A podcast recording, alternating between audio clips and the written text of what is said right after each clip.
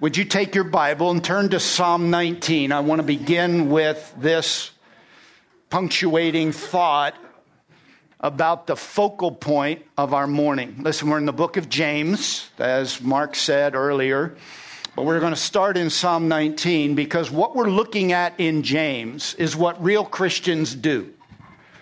Real Christians are changed by the Word of God and real Christians are changing by the Word of God. You're born again or brought forth by the word of truth, James says, by the exercise of God's will, supernaturally, the transformative instrument. The Spirit of God working with the Word of God is what changes you from death to life. You're born again by the word of God. You hear it. Faith cometh by hearing, hearing by the word of God. Somebody preaches it, somebody shares it, someplace you read it, and your life changes because you believe it by faith.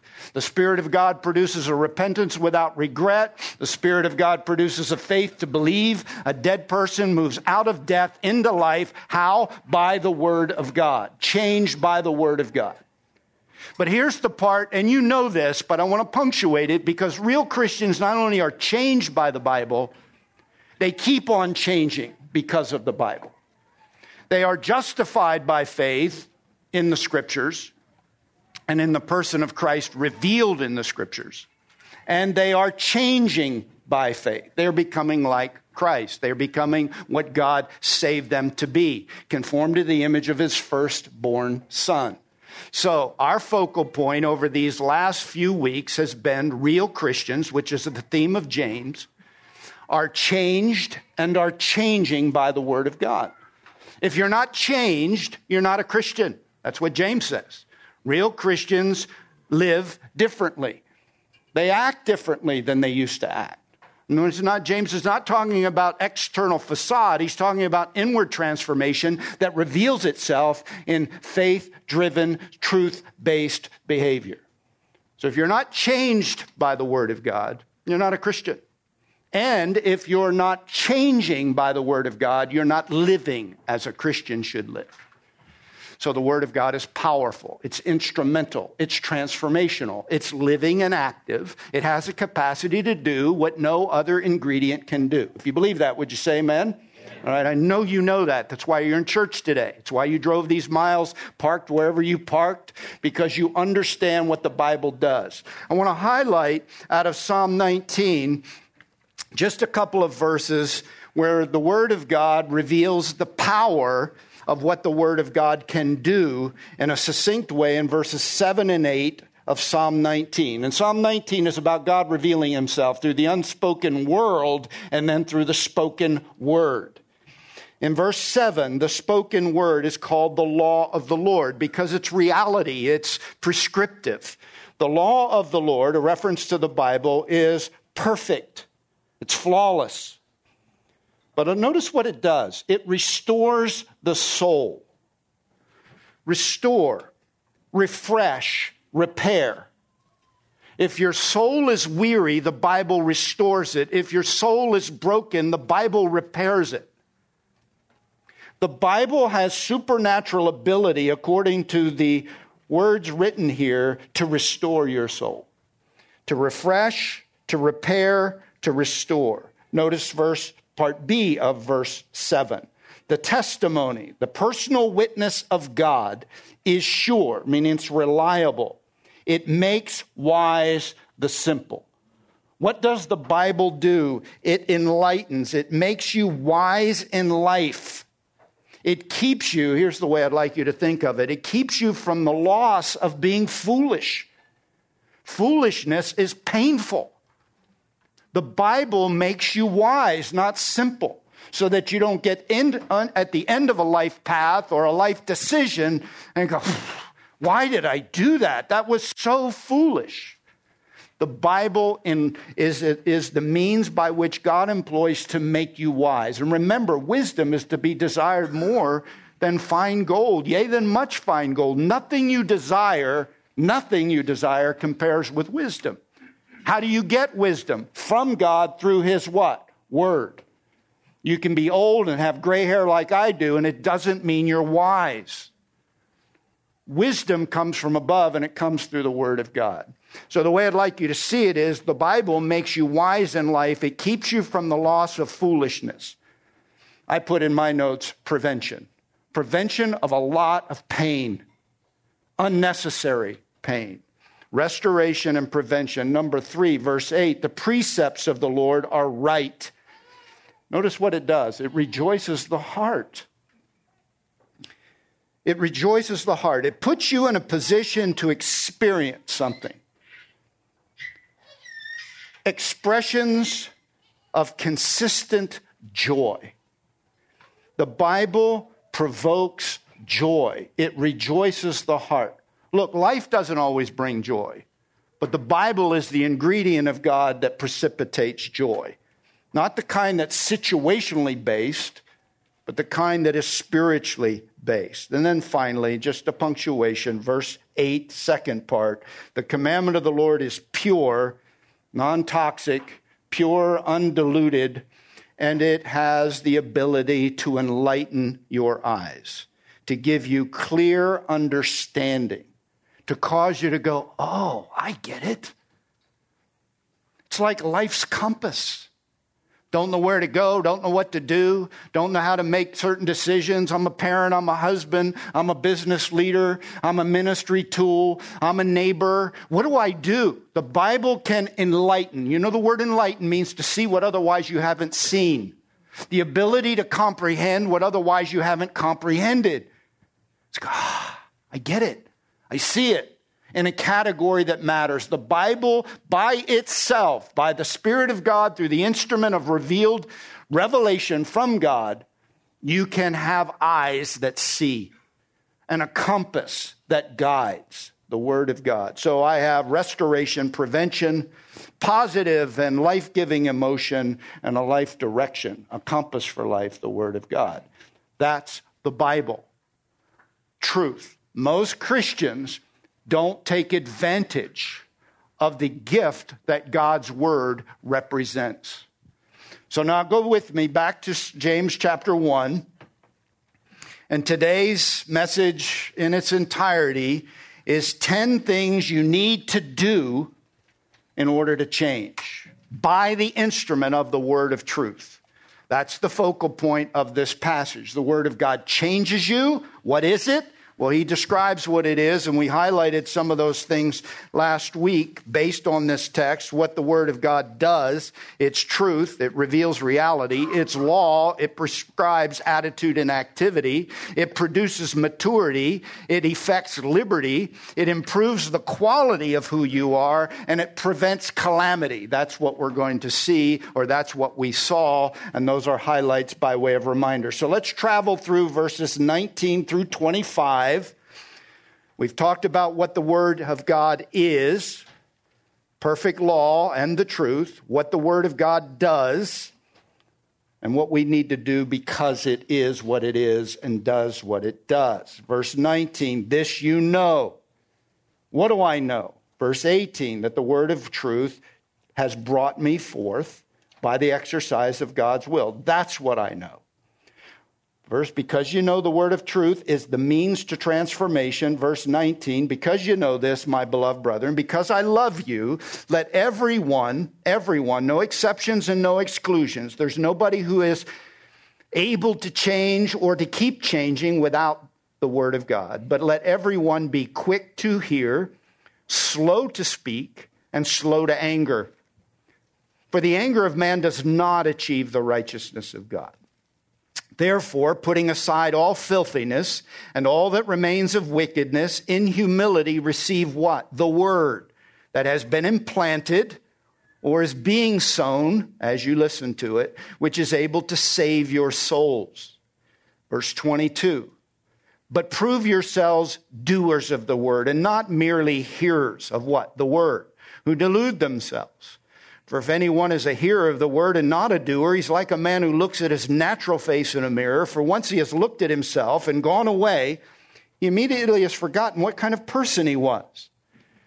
Verse 25. But on the other hand, one who looks intently at the perfect law, the law of liberty, and abides by it, not having become a forgetful hearer, but an effectual doer, this man shall be blessed in what he does. Focal point the word of truth, the perfect law, the law of liberty, the means whereby God transforms your life.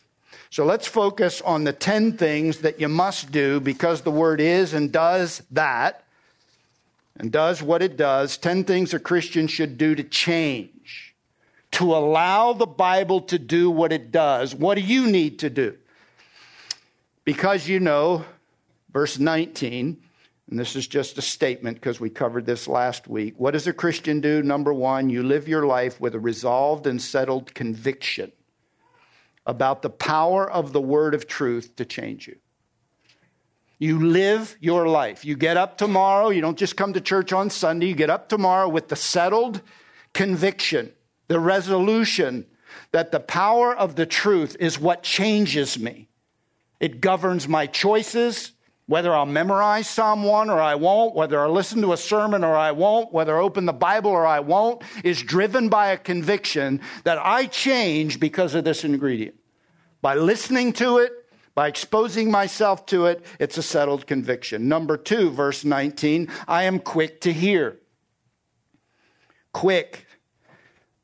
Daily and proactively seeking to listen and anxiously learn the truth. I am gaining knowledge through my ears. What knowledge am I gaining? Knowledge of what God reveals through His Word, the Bible. Number three, verse 21 putting aside all filthiness and wickedness. This is an aorist participle which modifies be quick. After cleaning out the earwax that inhibits your hearing, the sin of filthiness, immorality, wickedness. Number three is put aside all filthiness and wickedness. Here's how you would say it rapidly remove all earwax. That's the word filthiness. It's a medical term. It's one of the ways that word is used in the Greek language. Something that inhibits your hearing. Filthiness, moral wickedness, all impurity, all sin, get rid of it. Why? It inhibits the thing that allows me to trans- change, to be transformed. Remove all ear wax rapidly. Number four, and this is new material today. Verse 19 be slow to speak. The fourth do of a person who wants to change through the scripture is to be slow to speak. Let me define it deliberately. Think before you talk. Deliberately meditate before you talk like you understand.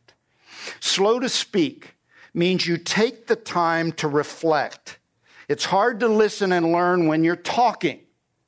Remember, you lack wisdom. If you're going to mature into the prototype, which is a first fruit of Christ, you need what you don't have, and you can't get it by talking. Socrates charged his disciples double. Reason I'm going to teach you to do two things. Number one, I'm going to teach you what to say. I'm also, number two, teach you when not to talk because you have two qualities you have to learn as you mature not only how to govern your tongue in terms of what you say, but to restrain your tongue by not talking. This is to say, if you want to learn the Word of God, be slow. And the word slow, we talked about it some time back, means to be deliberate, to meditate, to think. That's why we did Psalm 1. I tried to give you a tool that you could take, meditate, ruminate, chew on, think about it before you start talking about it. Slow to speak is a recognition that I have to learn before I can speak. Listen to Proverbs 10:19, when there are many words transgression is unavoidable, but he who restrains his lips is wise. Proverbs 17 27, he who restrains his words gets knowledge.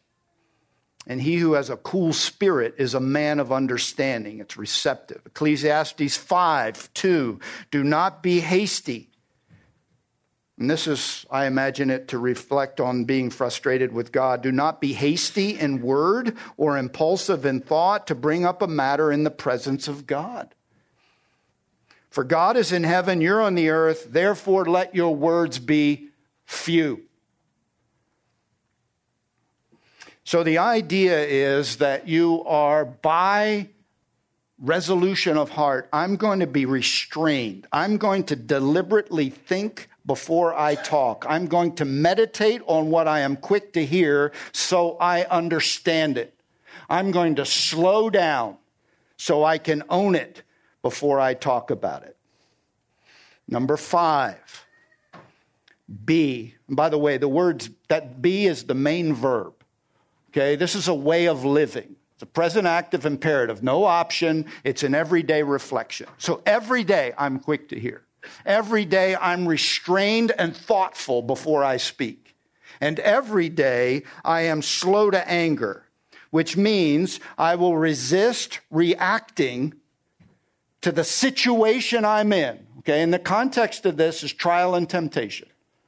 Okay, so this is at the tail end of dealing with trials successfully and understanding and overcoming and triumphing over temptation successfully.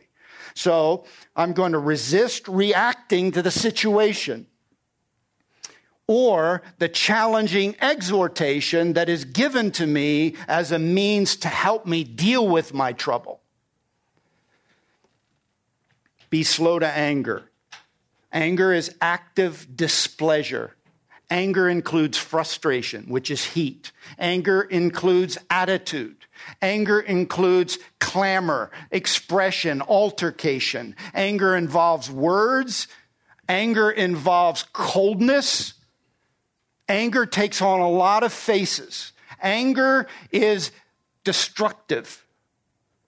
To be angry is to destroy and to be angry, frustrated, attitude and action, verbal and nonverbal, derails my growth. Notice what it says in verse 19 be slow to anger, verse 20. Why? Here's the ground or reason why you need to be restrained because the anger of man does not achieve the righteousness of God. And what is the goal of God for every first fruit? To be righteous. You want to inhibit righteousness, get frustrated, get angry, react emotionally, express displeasure toward whom? God, the sovereign giver of the trial, or the exhorter who's trying to help me navigate through life, be angry with somebody or frustrated because they're bringing the truth to bear on the issues of your life. Don't get angry. Deliberately think before you talk and resist reacting.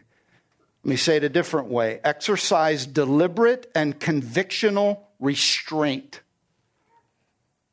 to not display frustration or active displeasure toward God or the source of potentially painful exhortation. Because the context is that the Word of God is speaking into your life, either coming directly from God or an agent of God.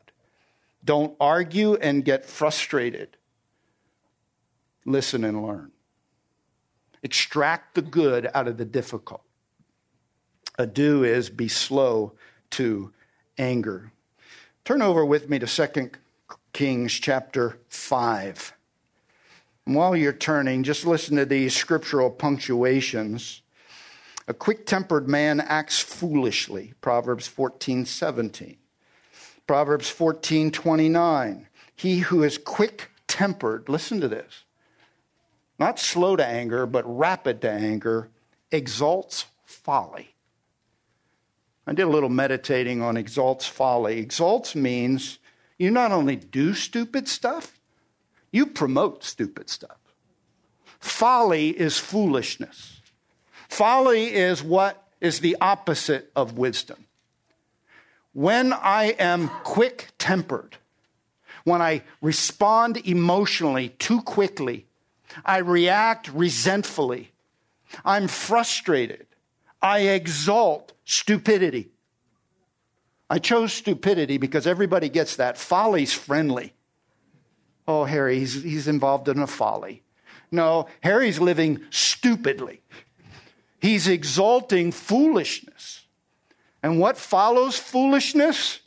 Injury and destruction. Proverbs 14:29, he who is quick tempered exalts folly. The first part of the verse, I should have read it. He who is slow to anger has great understanding. Proverbs 16:32, he who is slow to anger is better than the mighty and he who rules his spirit than he who captures a city. Why? Because a person who has self control can overcome greater opposition than captive, uh, being able to overcome or capture a city. Ecclesiastes 7 8. Patience of spirit is better. Listen to the contrasting thought than haughtiness of spirit. Haughtiness is pride. Here's an observation part of the reason I get hacked or angry or frustrated is because somehow my, my person is either disrespected or somehow I'm diminished. When people salute me on the freeway because they're dissatisfied with my driving, it angers me. My wife says, Why does that anger you so much? Or why does that frustrate you so much? It's, you know what it is? It's just disrespectful. It's like, that's unacceptable. But housed in disrespectful is the assumption that I deserve respect. That I'm not worthy of that unacceptable activity, which is not the height of humility. It would sit in the category of maybe haughty an over high opinion of Harry. Slow to anger is the product of recognizing that I am what I am. I'm not more than I think I am. I tur- ask you to turn to 2 Kings chapter. And by the way, anger is always on the list of the fruit of the flesh, not the fruit of the spirit. So you got Galatians 5, idolatry, sorcery, enmity, strife, jealousy, outburst of anger, disputes, dissensions, factions. The product of anger is the fruit of the flesh. The deeds of the flesh. Ephesians 4, let all bitterness, wrath, and anger, and clamor and slander be put away from you. Colossians 3 8, but now you also put them all aside. Leading word, anger Anger does not work the righteousness of God, not once, not ever. It is active displeasure towards someone or something. Contextually, first, my big problem with God, I don't like what He's doing in my life. I don't deserve it. That doesn't move the ball forward, it moves it backward. Or I'm angry at you because I don't like what you're doing or saying to me in an effort to move me down the sanctified field of my Christian experience. Anger inhibits, and it can cost you more than you can imagine. And I found an illustration of this in 2 Kings chapter 5, 8 through 14. Backstory Naaman is the captain of the uh, Syrian army. He's a favorite player of the king of Syria, and he has leprosy. And the Syrians have a little girl from Israel in their house, Naaman's house, and she communicates to Naaman's wife there's a guy in Israel, a man of God, who can deal with Naaman's problem, leprosy. The power of God through the man of God can transform Naaman, your husband. So Naaman approaches the king of Syria, who really likes Naaman because he's a mighty captain of the army, and says, I've learned this. And the king of Syria sends a message to the king of Israel and says, Hey, I heard, will you help my guy through your guy? That's the backstory. Verse 8.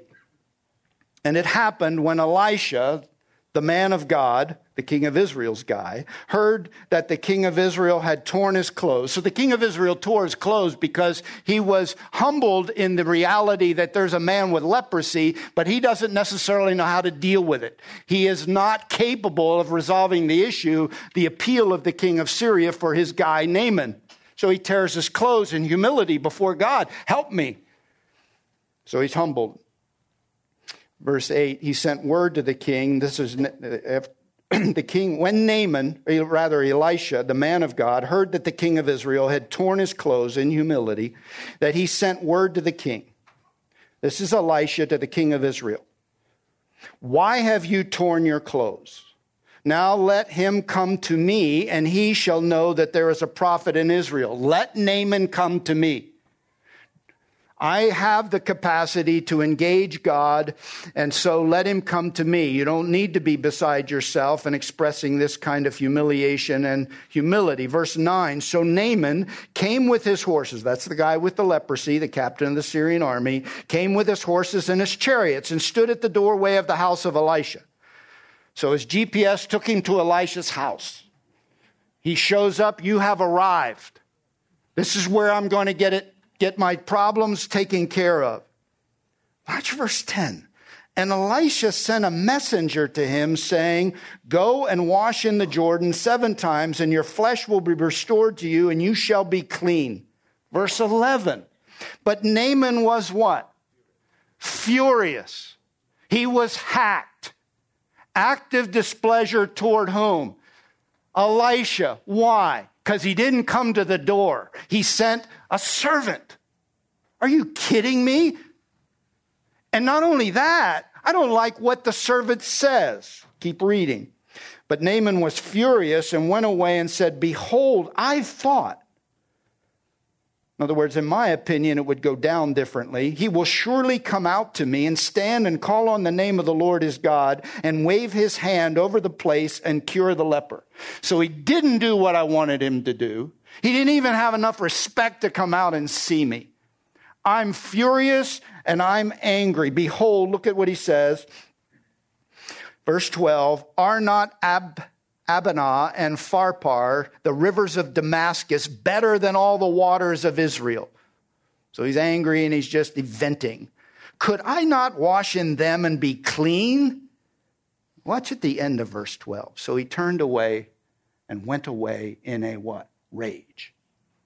Now, what's this guy have? A problem. He's a leper. And he's about to lose the benefit of the man of God and the power of God because he doesn't like how things have happened, what he's been asked to do, or what the man of God has chosen to do. Turned away in a rage. Verse 13.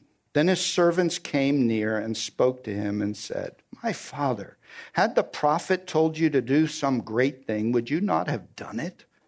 How much more then when he says to you, Wash and be clean? In other words, just listen to what the man of God is saying by these words. Verse 14 So he, Naaman, went down, dipped himself seven times in the Jordan, which was what was prescribed according to the word of the man of God, and his flesh was restored like the flesh of a little child, and he was clean.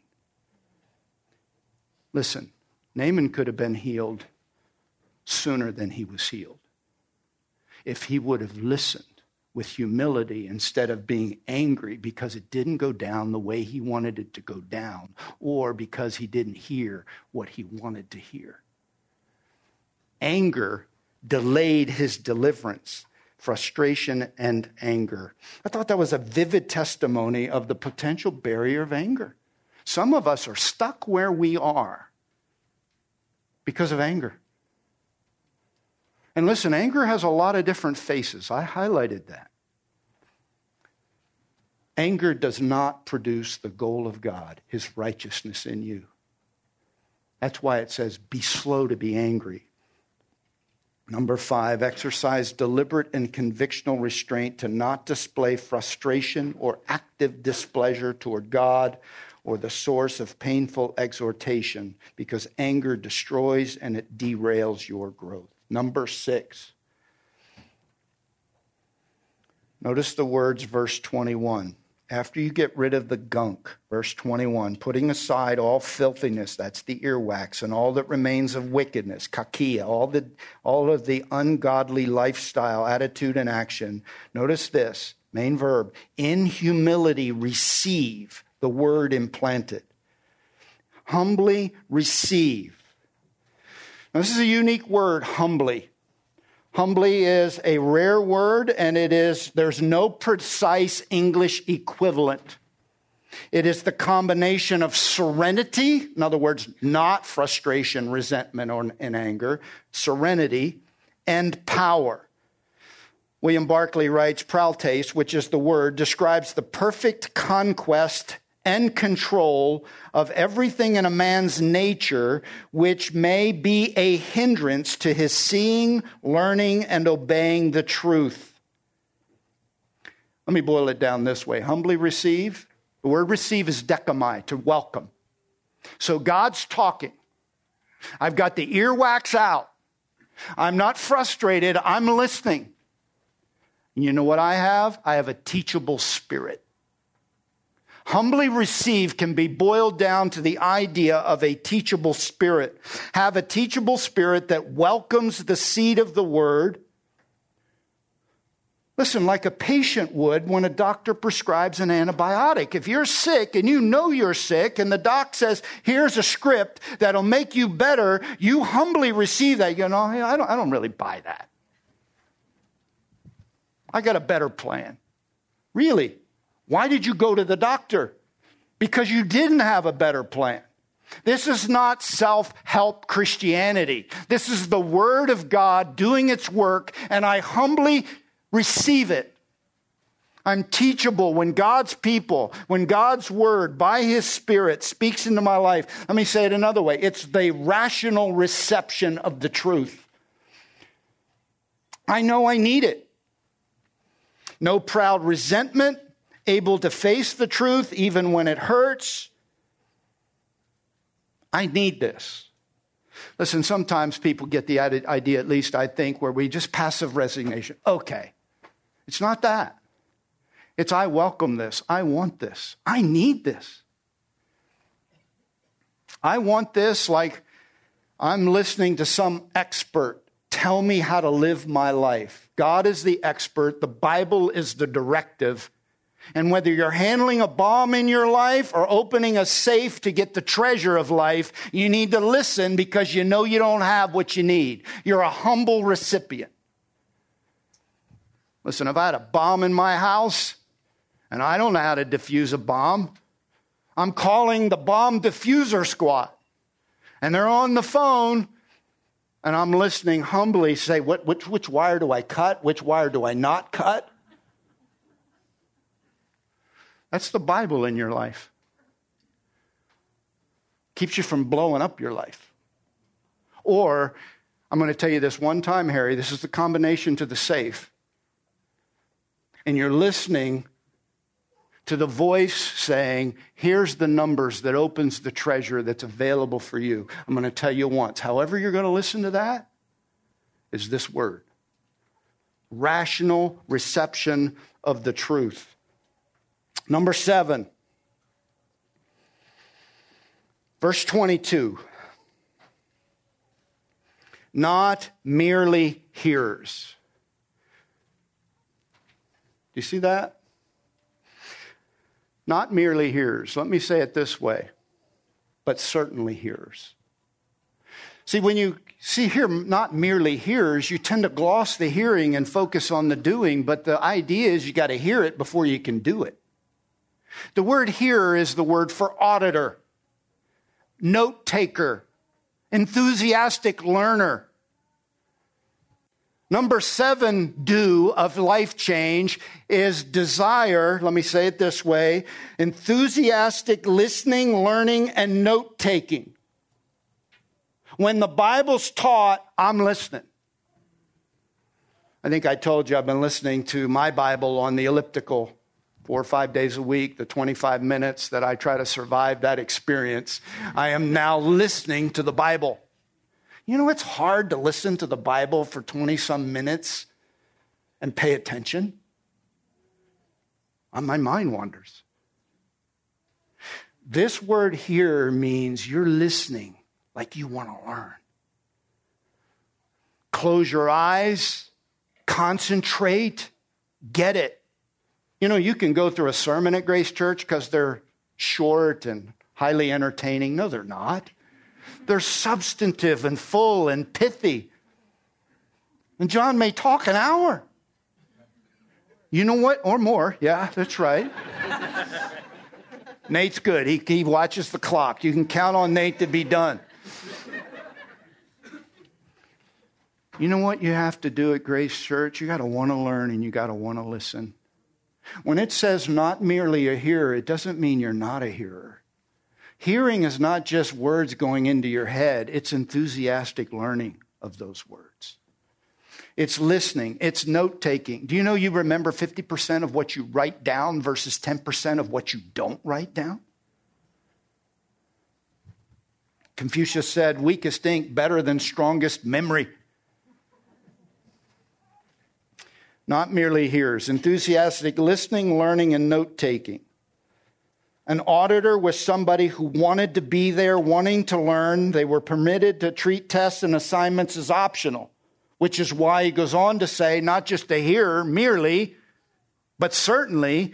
But number eight, number eight is diligent doing. Prove yourselves doers of the word. The word prove is prove and display in reality.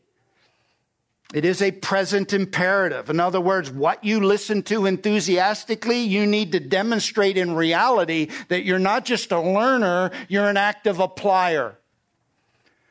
Diligently and daily apply the word you have learned. If you want to change, you've got to prove and display in reality, not wish, not potential, but actual.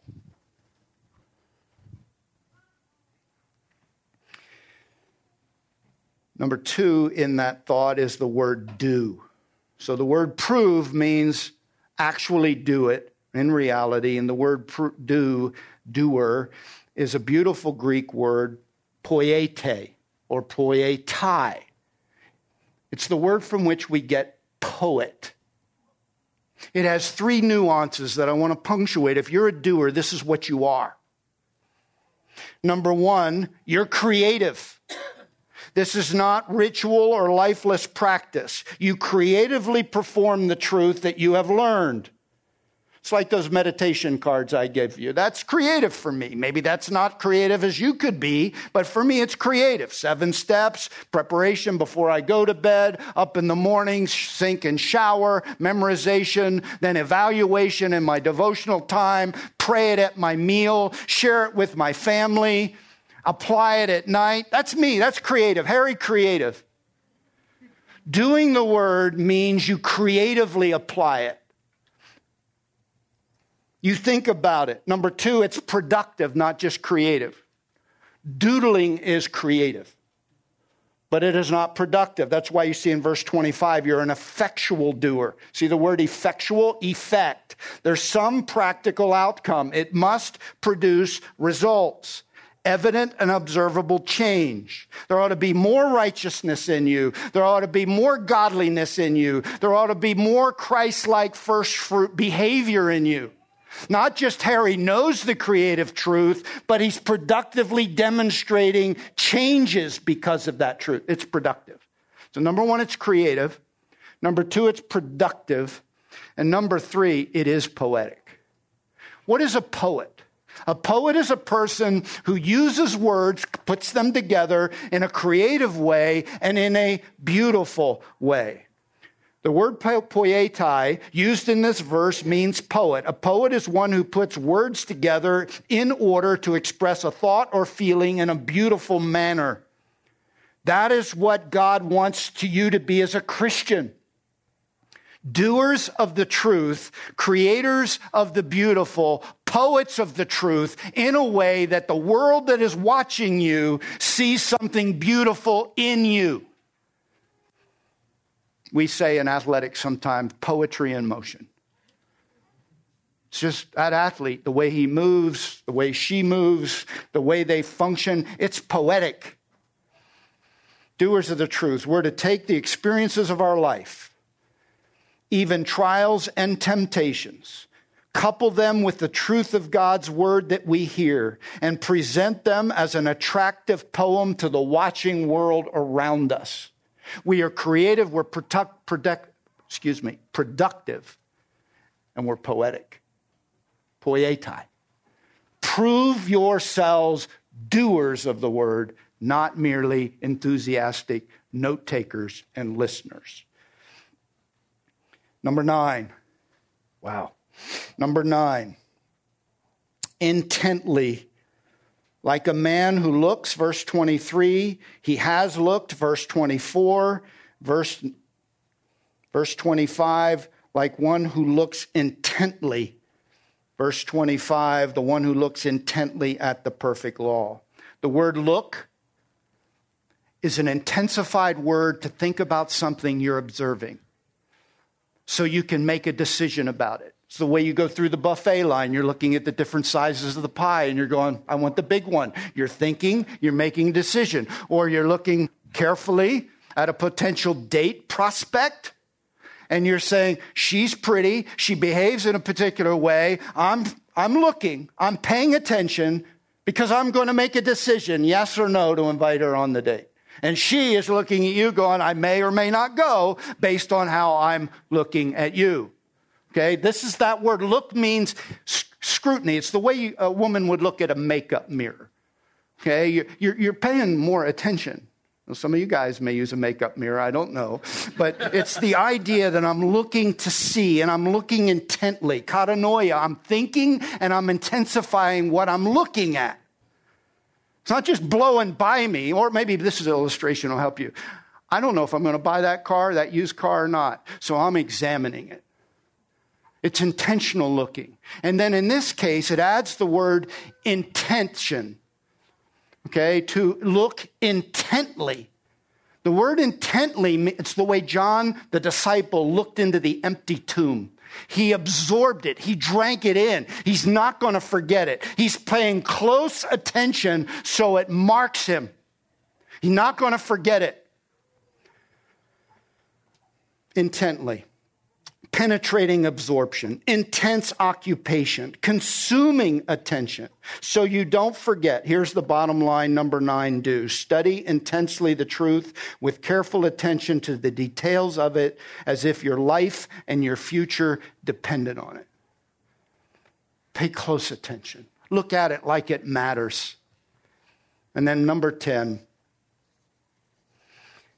Number 10, the changing do number 10 says, verse 10, not only do you look intently at the perfect law, and by the way, that means you don't forget. You don't just glance at it and walk away. You, you pay attention and you keep it in front of you. Looks intently at the perfect law, the law of liberty, and does what? Abides by it. The tenth do is you are a consistent, determined, to obey and live the truth you know. You stay in it and you consistently apply it. It's not January 1st, I'm going to get fit this year. It's my new resolution. And then in 30 days, the gym membership doesn't matter to me.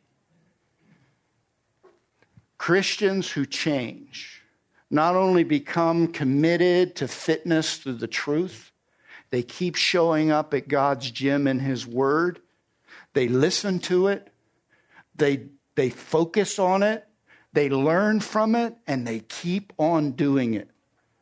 And verse 25 says, You do those things, you'll be blessed in what you do.